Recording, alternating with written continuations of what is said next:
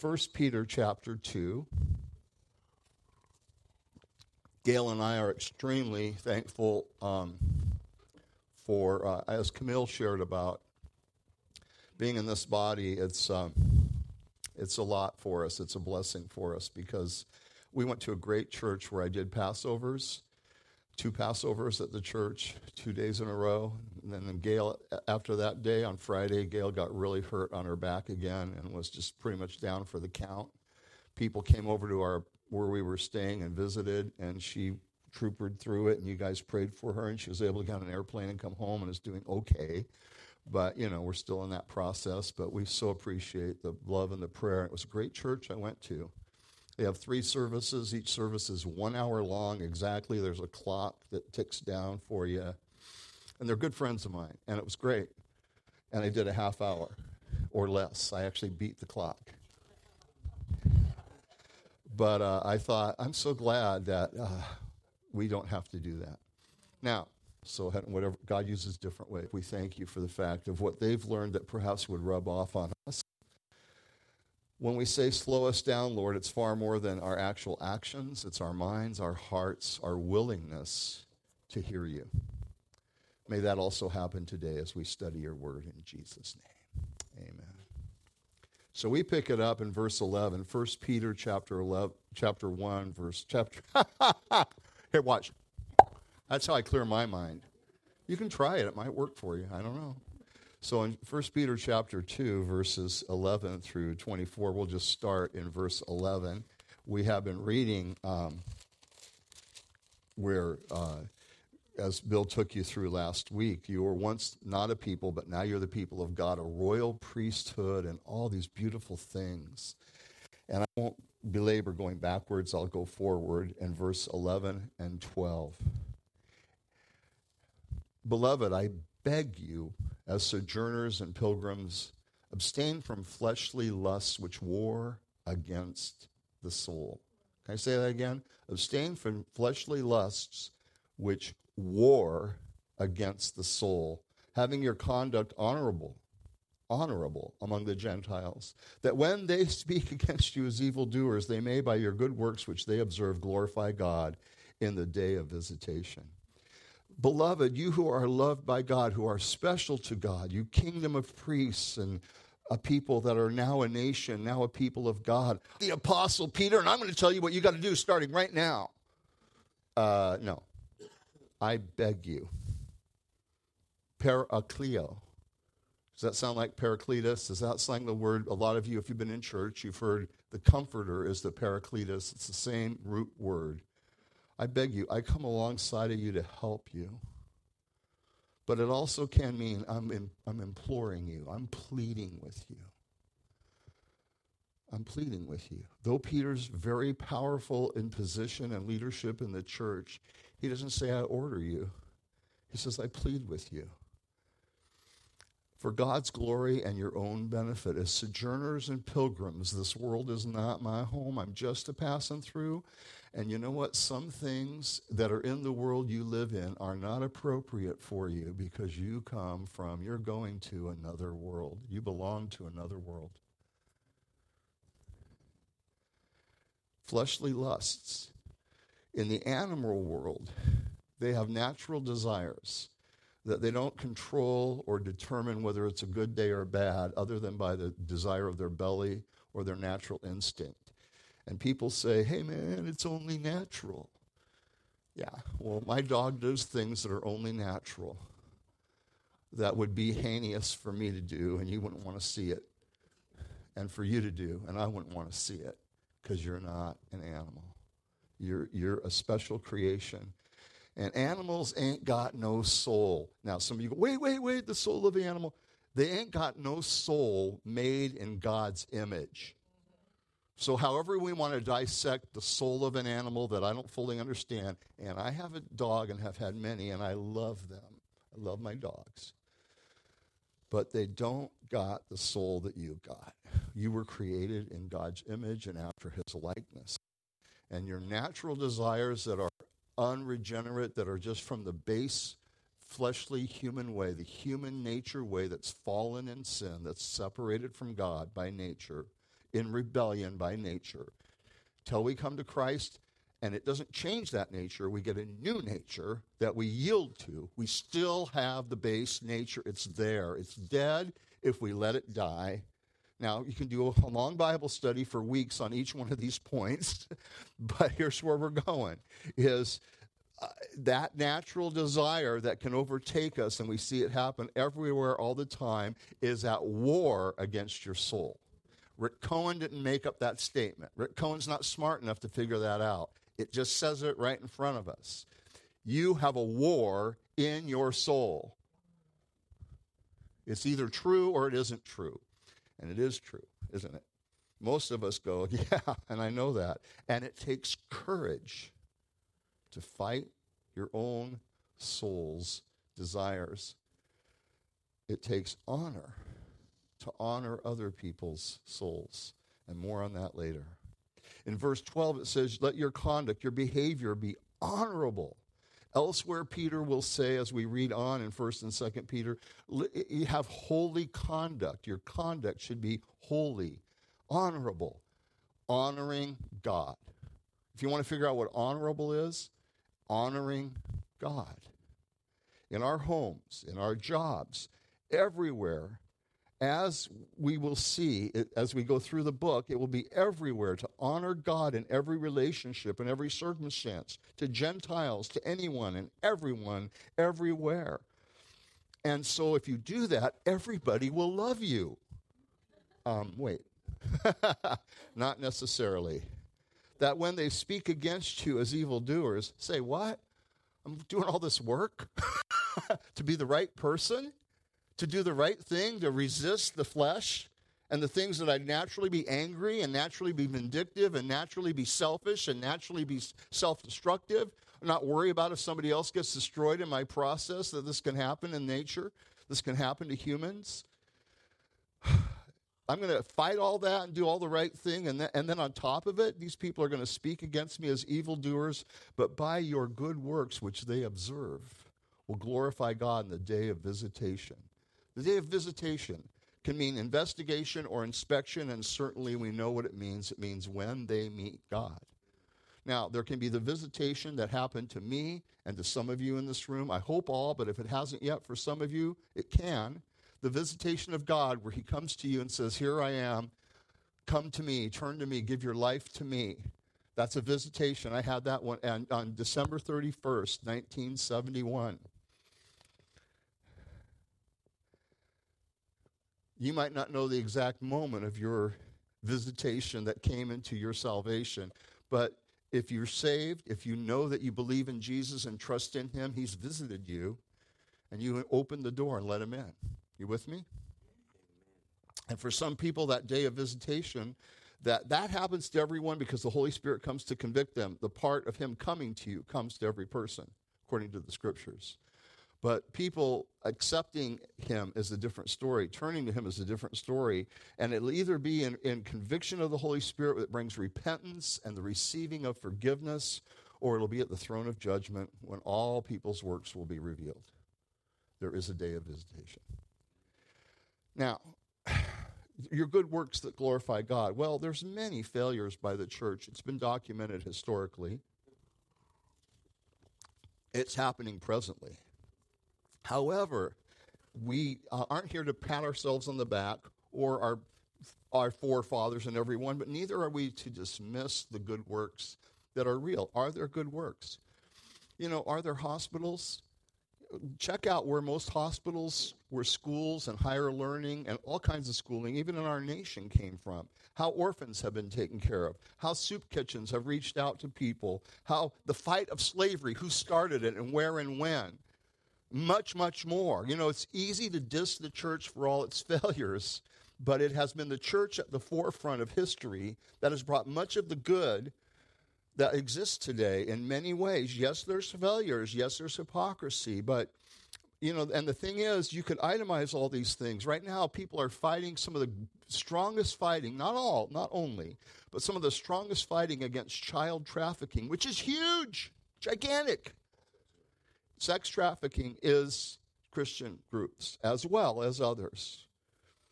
Now, most people don't know about the history of the church for its good, and most people, many people won't care. Okay, you just have to accept that. I mean, I still think you should be fluent in being able to talk about it, and you should know about it. But some people just don't care about that, and or maybe maybe won't care. They do and will watch you and me. That they're watching. They're looking at you, even when you don't think they are. And some will speak against you, even when you're doing the right thing, even because you're doing the right thing. But some will actually come to Jesus, seeing your behavior. And even after they've first spoken against you, like I did, I mocked Christians. I mocked Christians. Let me put it another way I made fun of Christians and thought they were idiots and thought I was smarter and wiser and better. And some of you don't know this, but I can have a sharp tongue.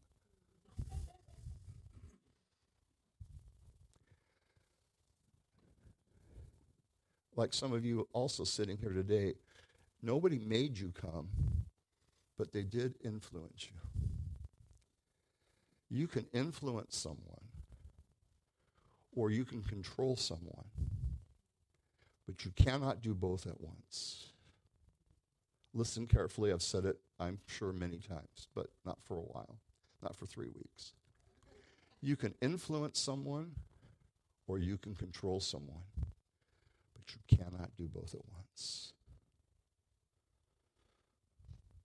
Some of us spend all our time trying to control other people, which makes us have no influence of good. When you have children, yes, you have to control them, but only to the point that they're growing to where you become more that your influence over them that stays with them so they don't leave you and then do the exact opposite of what you told them which, by the way, some will do anyway, just because of human nature. It's not always your fault. but, but your influence will go further than your control can. And when you see a parent of an adult kid from 3,000 miles away still trying to control them, it's, I'm sorry, I'm going to say it the harsh way to help you stop. It's pathetic. You can't control them, and all you're doing is pushing them away. Or if you are controlling them, they're an unhappy soul. They don't want to be controlled by their parent. I'm getting nods from younger kids. Going, please, no, not then, too. Well, that's going to be up to you. Don't let your life be a negative reaction to your parents either. It's, and we're all just human. Okay. What is honoring behavior look like? 13 through 16 is a start. Therefore, submit yourselves to every ordinance of man for the Lord's sake, whether to the king as supreme, or to governors as to those who are sent by him for the punishment of evildoers and for the praise of those who do good. For this is the will of God, that by doing good you may put to silence the ignorance of foolish men. As free, yet not using liberty as a cloak for vice, but as bondservants of God. And I'll finish 17. Honor all people, love the brotherhood, fear God, honor the king. Therefore, submit yourselves. Everyone is under authority somewhere, and even people who everyone has a higher authority than themselves. And even the person on top of the heap in this world is whether they whether they like it or not, whether they're willingly submitting to it or not, they're under God's authority. There's no one who's a free agent here at all. They may act like it, they may think they are, but there's but this isn't the kind of submission we're talking about where you can't escape it at all in your behavior. You can in your behavior because it's up to you to submit, to come underneath or in order, to come underneath in order to lift up others. In military terms, there is no choice. If you're in the military and you're told to do something or you're under authority, you better do it or you end up in the brig. Some militaries, you end up standing against the wall and get shot, right? Historically. In spiritual warfare, in spiritual journey, it's a willing choice to honor God. That's what you're doing. No matter where you are in the pecking order of anything, it's are you coming underneath to lift up because you are honoring God. Many of us, government authorities, etc., we immediately go to Acts 4 19 and 20.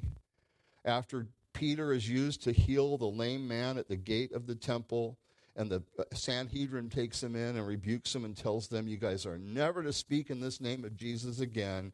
It says in verse 19 and 20 Peter and John answered and said to them, Whatever is in right in the sight of God to listen, whether. It actually says it correctly, okay? Whether it is right in the sight of God to listen to you more than to listen to God, you judge, for we cannot but speak the things which we have ser- seen and heard. Now, you love that verse, don't you? Yeah. So I'm not going to pay taxes. So I'm not going to pay I'm not going to follow the stop signs. So I'm going to do whatever I want. The government can't tell me what to do. I'm not thinking that's what he's talking about.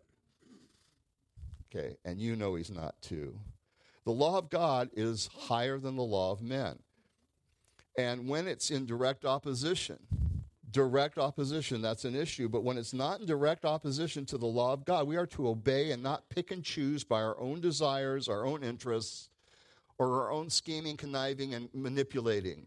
You know, everyone here is a good lawyer when they want to be. They find loopholes. Hello, Am I'm here. Hello. What's that? Objection. Uh, objection. was great. I knew there was something that was supposed to come back at me, so there it is. Okay. So, uh, this is the will of God that by doing good you may put to silence the ignorance of foolish men. Here's how you put the eye silence uh, foolish men. You take out duct tape and tape it over their mouth. No by your good works. You have influence. God can use you in a way that you don't know. But if you're too busy fighting, fighting, fighting battles of the flesh, of you're going to miss it. Is that making sense to you? Maybe they've had bad experiences with the church or believers at large, Maybe they're just rebellious. Maybe it's a combination of all those things. You be the antidote. You and me be the antidote to hypocritical Christianity, supposed hypocritical Christianity, weird and t- stupid stuff that just gets in the way, by being the person that's honoring God. And we're going to catch that a little bit more before we're done. Verse 16 is free, not using your liberty as a cloak for vice, but as bondservants of God. That's the one who had their ear put to the door after six years of service when they were released from a debt and they would work for six years for a, a, another Jewish person. This is in Judaism in the Old Testament where he's pulling this from. Then they would put it all through your ear and put a ring in your ear and you would say, I love my master, I'm not going anywhere, I'll serve him the rest of my life because the best thing I'm ever going to find on this life is serving this person who's so good to me. So, not using our liberty for wrong, but you know, how, how, here, here a quote from a non-Christian thinker. I don't have his name, and I don't have the whole quote, but um, sorry, but I, how society was is getting it wrong is a guy who is not a Christian, but he was uh, well known, and, and it was in Forbes magazine. I'll find it for you. But tolerance is an important part of a free society. But approval and tolerance are not the same thing. We live in a day where tolerance equals approval. You have you to be tolerant, we're told you have to approve of everything everybody does. And that's not true. We are to tolerate. We ought to be we are to be tolerant. We are to allow others to do them and be them as and the whole part part of that statement is of course, you know, as long as what they're doing isn't harming other people and then they're you know and you're not doing what's harming others. And how you slice that, we are not called to approve of evil things. And we may be called intolerant and hateful even when the loving thing to do is to live rightly and speak according to the truth in love. It's not automatic that people are going to receive that, and it doesn't mean you should back off of it. But all this is to be played out in the lives of people who are serving God in humility. Verses 18 through 25. Servants, be submissive to your masters with all fear, not only to the good and gentle, but also to the harsh. For this is commendable if, because of conscience towards God, one endures grief, suffering wrongfully. I don't like this part. For what credit is it if you, when you are beaten for your faults, you take it patiently? But when you do good and suffer, if you take it patiently, this is commendable before God. For in this you were called, because Christ has suffered for us, leaving us an example that you should follow his steps, who committed no sin, nor was deceit found in his mouth. Um, I'm not sure how far I want to go. Give me a second. Let's just read it all. Who, when he was reviled, did not revile in return, and when he suffered, he did not threaten, but committed himself to him who judges righteously. Who himself bore our sins in his own body on the tree, that we, having died to sins, might live for righteousness, by whose stripes you were healed. For you were like sheep going astray. You were like sheep going astray. But you have now returned to the shepherd and overseer of your souls. Yeah, servants uh, that we talk about today would include slaves in that day. Discipline included beatings in that day. Without extensively explaining this topic, there's a term progressive revelation. That doesn't mean that we stretch it out and go wherever we want to go. It means that God, what God, what God told Noah was less than what Abraham would hear from God. And then God spoke to Abraham and told him things. But Abraham did not know as much as Joseph knew. And then after Joseph, we come into the land and we get Joshua, Moses, and Joshua, who much more than those guys had the revelation of God. All the way up to the New Testament, all the way through David, all the way up, completing, fulfilling, showing the end plan of God and what he wants to do with mankind which is free us all from slavery, slavery to sin, mistreatment of each other. It's all there, okay? It's all there. But as Christians are to walk in humility and service to others, and it's really, if we go back to this, it's by all of us in every situation, and as hard as it is or was, it was and is effective in changing culture, or we wouldn't be where we are today because it was Christianity that brought a lot of change to the treatment of women, the treatment and, and the reducing of slavery, and a lot of these things. that would be whole, you know, that would be a whole seminar. And it, it, it doesn't mean all Christians have done right. They haven't. Of course not. That's why there's black marks in the past on history of Christianity by those who abused and misused. But if you follow the thread of true gospel, it always brings peace and freedom between people. It doesn't bring people hating each other. It may bring a Christian to suffer, kill me, and I'm not going to fight back, but, but I believe in Jesus. I stood at the back of this room once with a guy who said, We need to do it like they do in in he said some country in the Middle East where they, you know, if, they, if you know those people hate you, you get a gun and you shoot them before they shoot you. That's real Christianity. You don't do this laying down stuff. I said, so when Jesus said, love your enemies, he was wrong? And he basically stormed out, which I was okay with. I mean, I love a guy, but I wasn't going to, oh, okay, yeah. I guess we're each entitled to our own opinion. Love your enemies do good to them who persecute you. That part hasn't changed. The treatment thing has changed. Our part hasn't changed.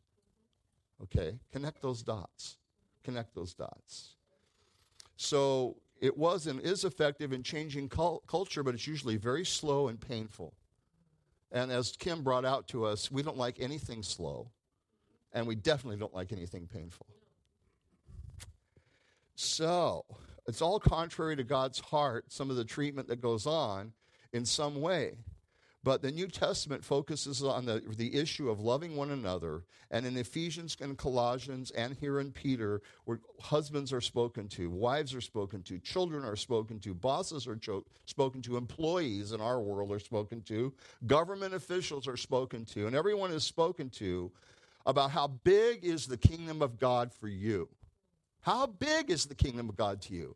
Is it like, here's the kingdom of God, here's my life?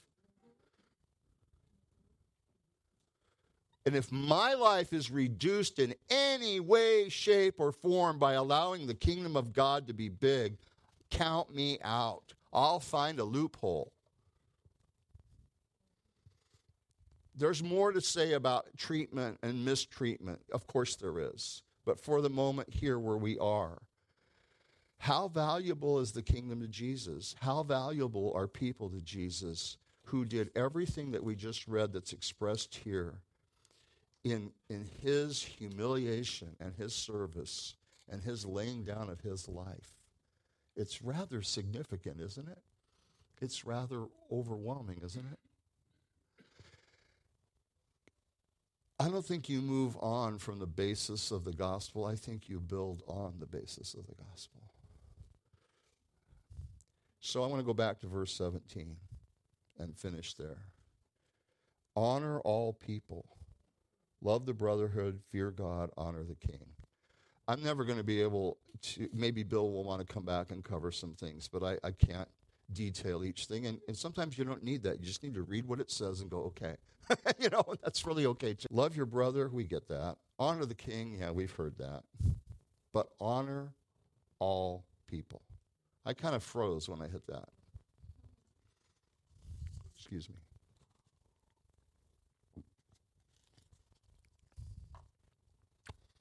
Honor all people. Well, there's a guy who probably could say it a lot more eloquently than I but I won't leave it just to his words because he's a little, he might be challenging to follow. I mean, well, he can almost say it as good as me. C.S. Lewis in The Weight of Glory, and I think we have that on the screen. Do we have that ready to go?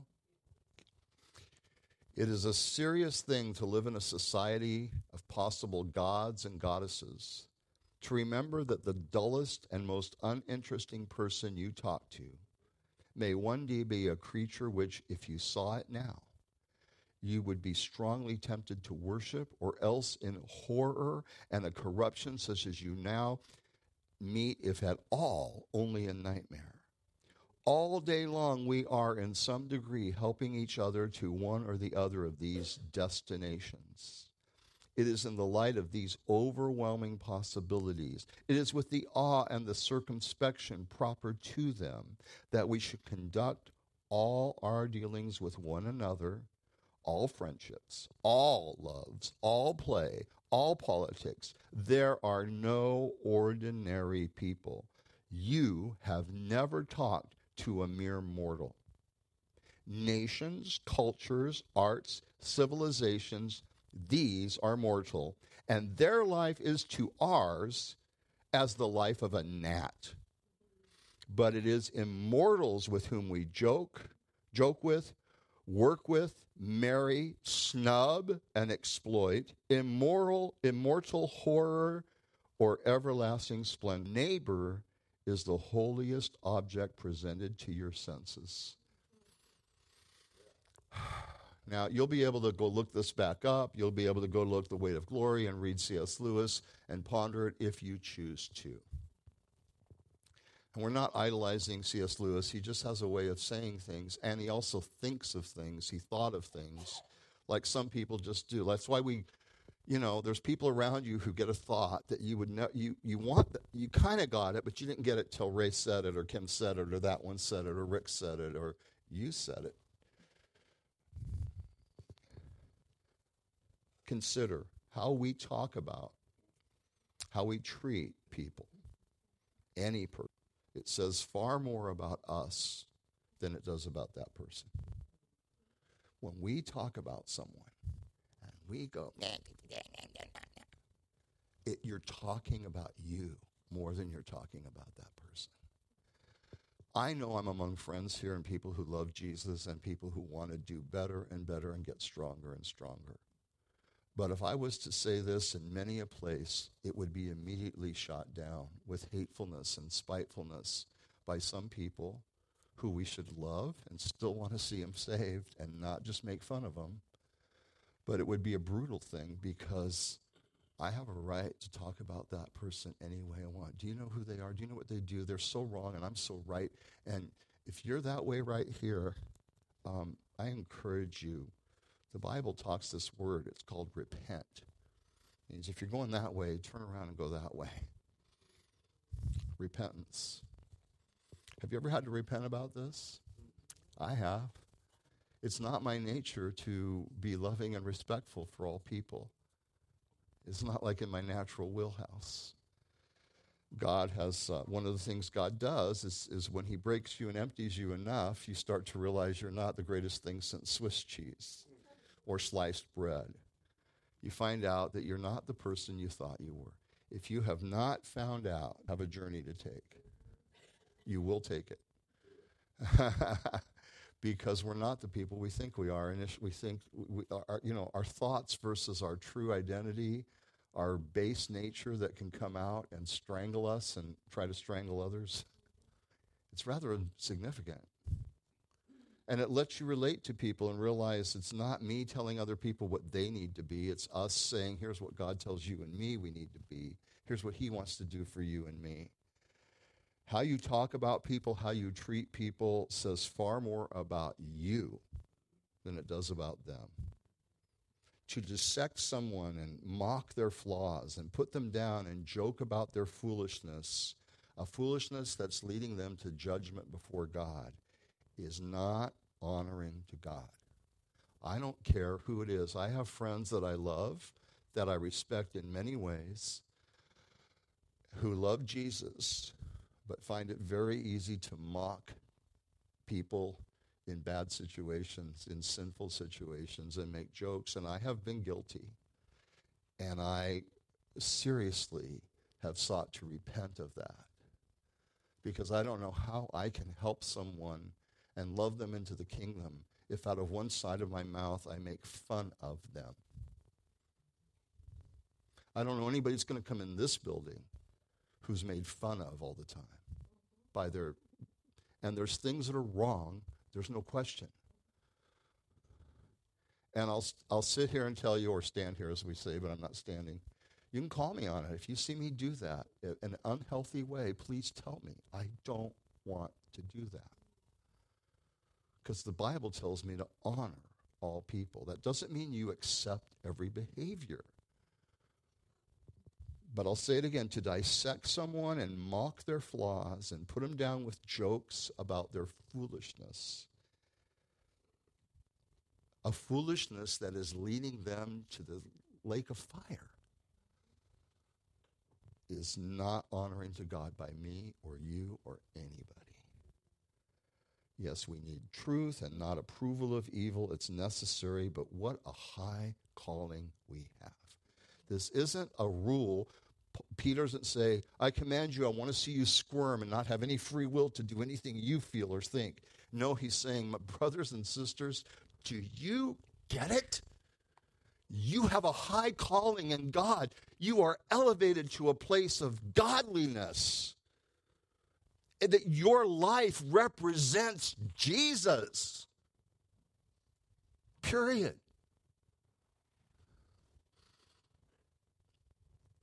Pretty strong stuff. And even people Jesus rebuked the harshest.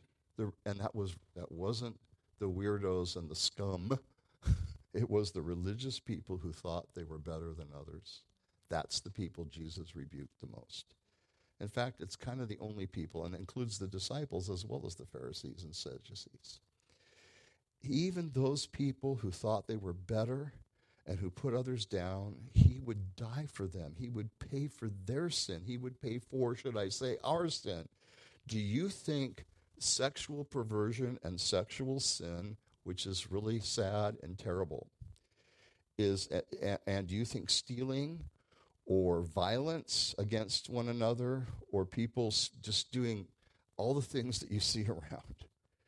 Do you think those things are way worse or somehow worse than hating Jesus personally and killing him? Do you think sexual sin and perversion and sexuality, which is a big problem, and children are being pulled away, and it's a, you can't approve of that. It's, it's terrible but it's also people who are being confused and, and mistaught and played upon their emotions and just led astray into things that don't make any sense and are not going to serve them with peace even in this life. But do you think that's worse than killing Jesus? you think that's worse than Jesus went into the synagogue and they put the man with the withered hand up there to see if he'd heal him. And when he did heal the man with the withered hand and made it whole like the other, they got, let's, it's the Sabbath, let's take him out and kill him.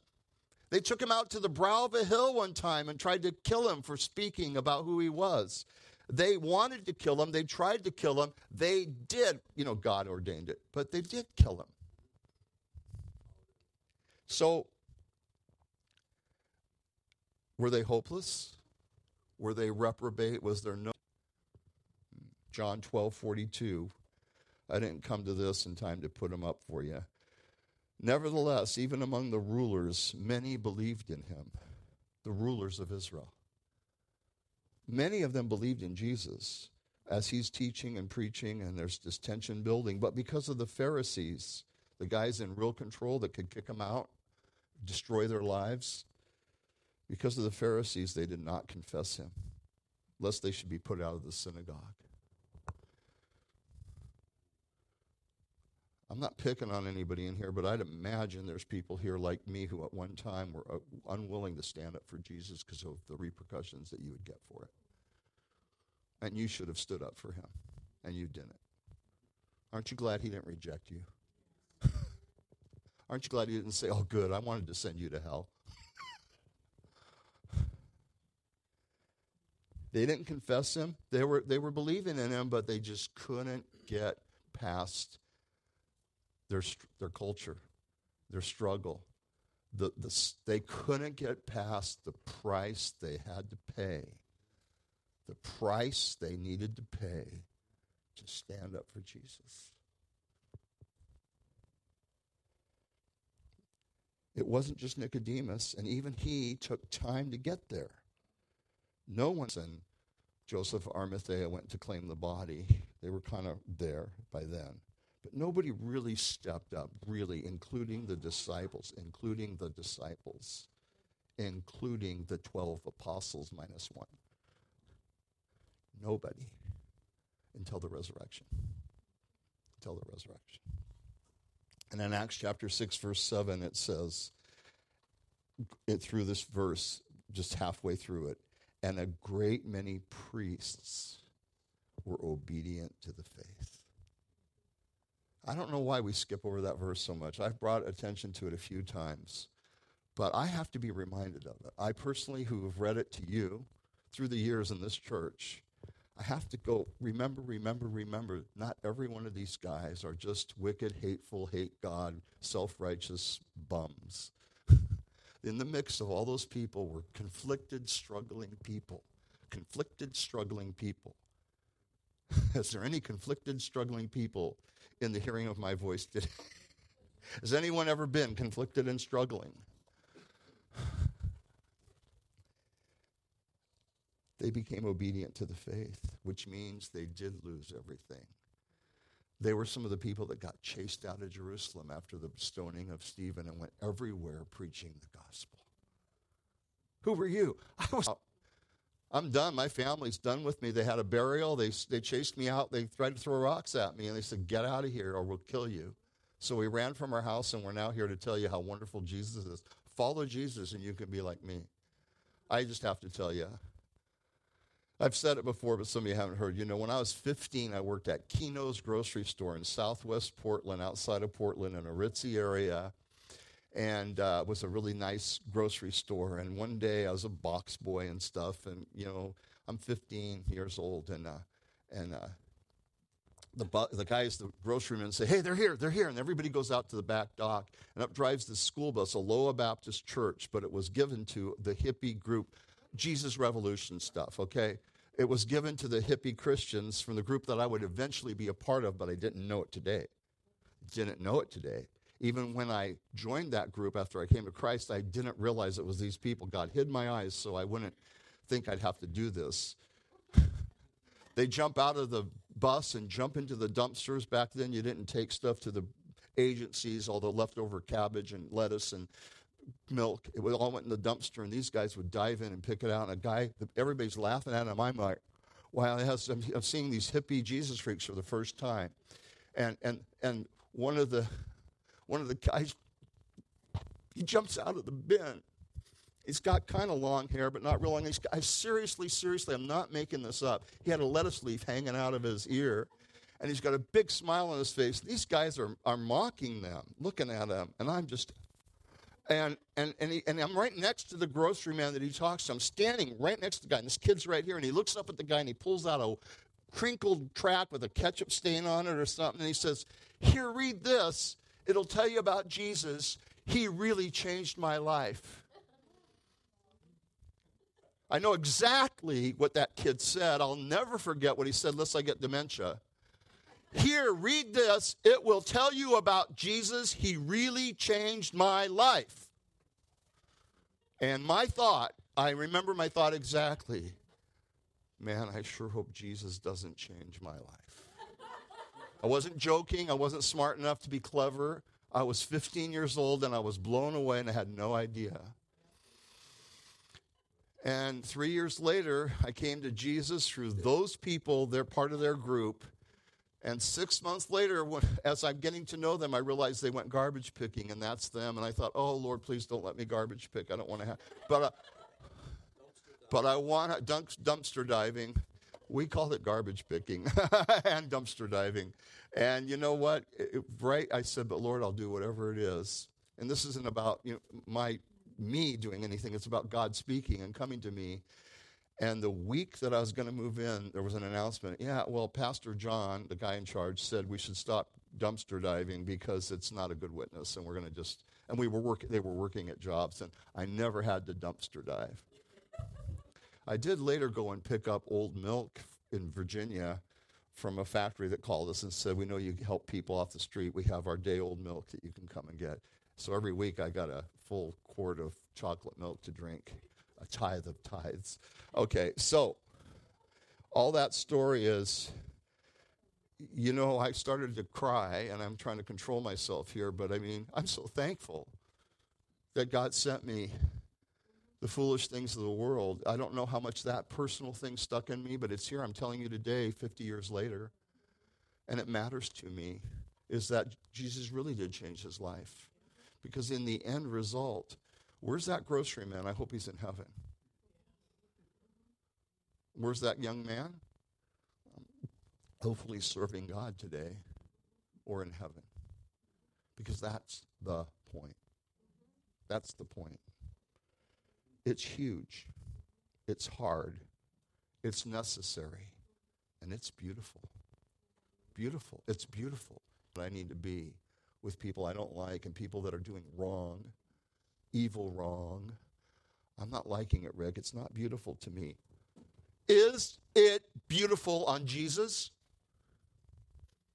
Is it beautiful on Jesus? Who, when he was reviled, did not revile in return. When he was suffered, he did not threaten, but committed himself, who was judges righteously, who himself bore our sins in his own body on the tree, that we, having died to sin, might live to righteousness, by whose stripes you were healed. For you, you. You. And if you're not there yet, make today the day that you are turned back. Come to Jesus today. Well, in a relationship of honoring Jesus, turning to Him, this is your day. This is the only day you know you have, and this is your day. For your return to the shepherd and overseer of your souls. For this is the will of God, that by doing good you put to silence the ignorance of foolish men as free, yet not using your liberty as a cloak for vice, but as servants, bond servants of God. Let's stand.